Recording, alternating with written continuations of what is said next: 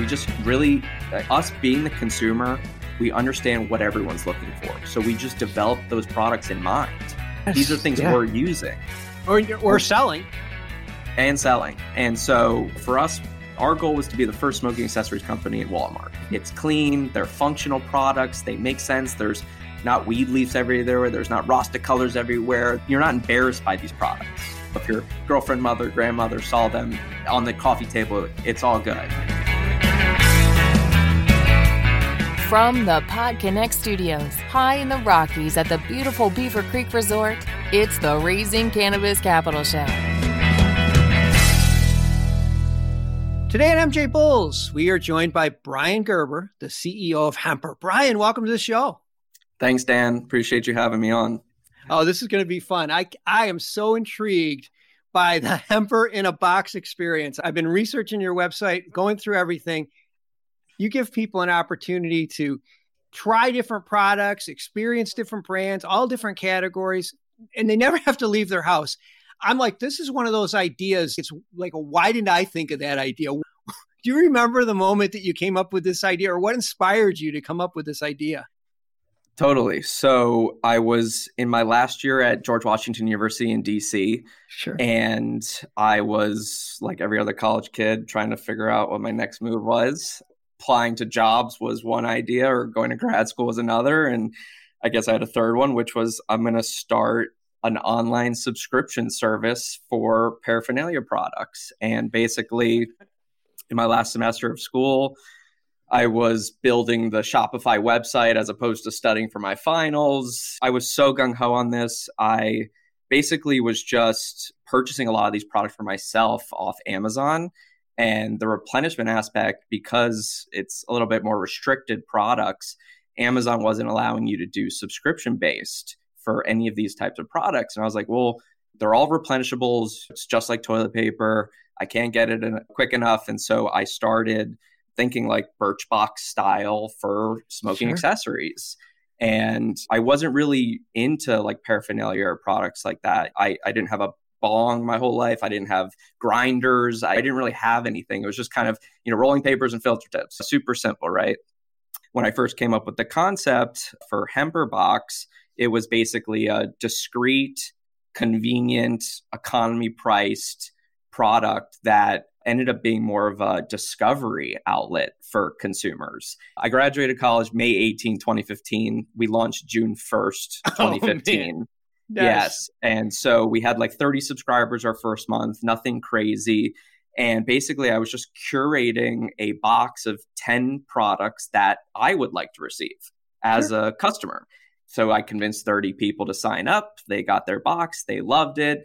And then we just kind of kept moving forward. And then about six months into it, I launched a guest curated concept where we would bring in a celebrity and we pilot tested this with popular YouTubers at first.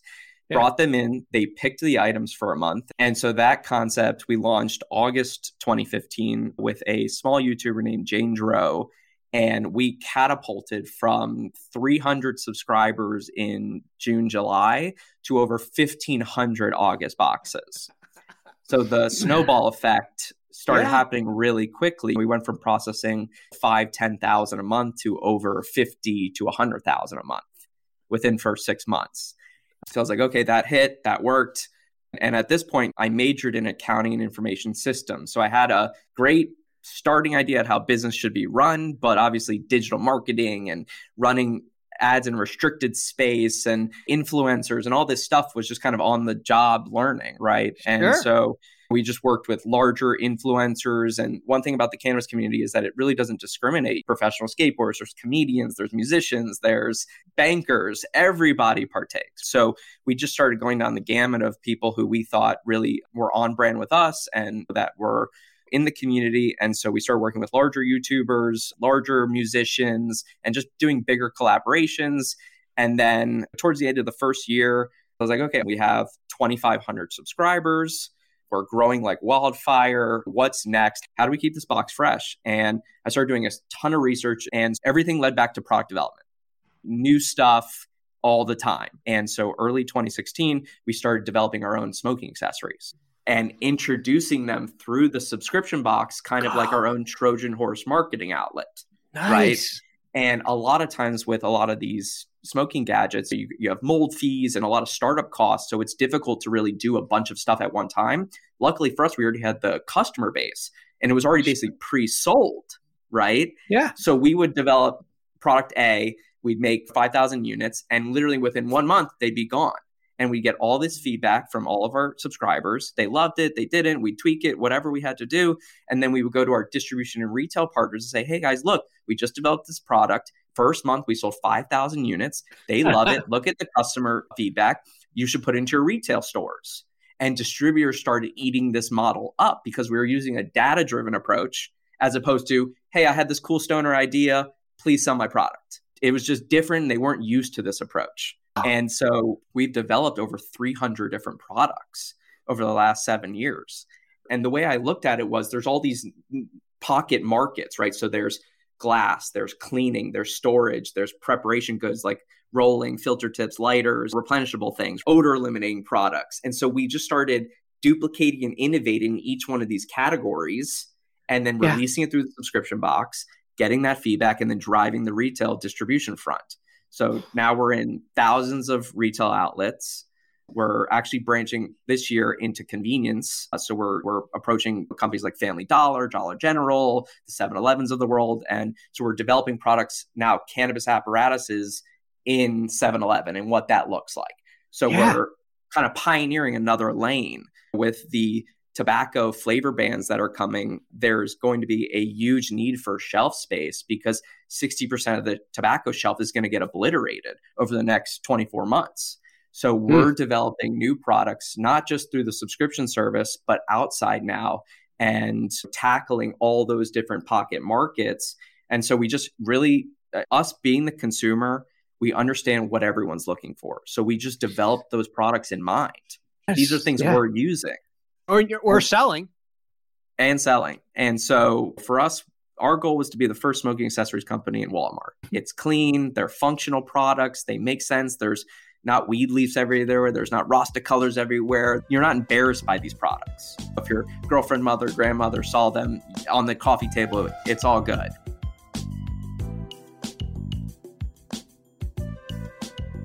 You said that your goal is to be in Walmart. Now, Walmart is going to require you to have not tractor trailer loads, but train loads in order to, right. in order to supply Walmart. So if that's the goal, are you going to be able to fund that internally or will you have to raise money to get there? Yeah, so we've raised a couple rounds so far. We did our seed and series A in 2018. We've only raised about 13 total so far and 13 total million. Correct. Only. yes. And we do have plans for potentially raising more. We've been talking with a bunch of PE firms lately that are looking at us more of like a platform play, kind of like a chewy.com, sure. but for all paraphernalia stuff. And so a lot of people have been taking interest in us. And I don't know if you're familiar with our other side of our business, not involved with Hemper, but in 2018, we actually started a pre rolled cone factory. And so we were selling a lot of bongs to a lot of the packaging companies when their business model was direct to dispensary and not grower processor. So like guys like marijuana packaging and Kush bottles and stuff like that. And once they shifted away from that dispensary model to the grower processor, they got rid of glass. And actually, because we're manufacturing a lot of our own glass in India, there's always been this pre roll cone shortage in the market. And they asked us if we could potentially figure this out for them. And so RJ went over to India. Basically, we figured out the lay of the land, took us about six months. And within six months, we had our first cone facility set up.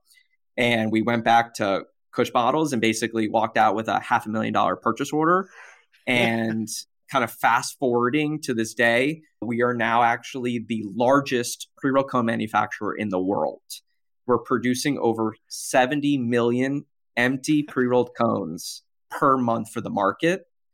Most of our clients are all the big MSOs, all the Canadian LPs, a lot of the big vanity brands out in California. and uh, we're goal is to hit about uh, 150 million cones a month right now. But just to give you some perspective, on order right now, we have over 450 million cones with POs and deposits in hand. And so this kind of segued into our other business, which we call Horror Supply, which came in as a service based entity to alleviate supply chain problems for the largest cannabis companies in the world. And we're doing just that. Man, I can't believe the growth that you've had over seven years. It is such a cool story. I'm so glad you had an opportunity to share it with our listeners. I have all of Brian's information in the show notes and uh, information about Hemper. So if you wanted to go on, check out their site, to become one of their 30,000 subscribers. it's a great American success story. That's what we need more of these. And it's all done in, in cannabis hemp world and just great to have you. I got to wrap this this show up, but I really appreciate you being on the show with us today, Brian. Thank you. Thanks, Dan. I really appreciate you having me. Thanks for listening to today's show. To check out more great cannabis podcasts, go to podconx.com. Here's a preview of one of our other shows. I'm Josh Kincaid, capital markets analyst and host of your cannabis business podcast, The Talking Hedge, and newest member on PodCon X. So come on over and check out the Talking Hedge. We talk about business news, interviews, investments, events, all that stuff. So come nerd out with me over at the Talking Hedge. You can find me at the Talking Hedge podcast.com or on all your favorite podcast platforms. Don't forget to like, share, and subscribe, or don't. And I'm out.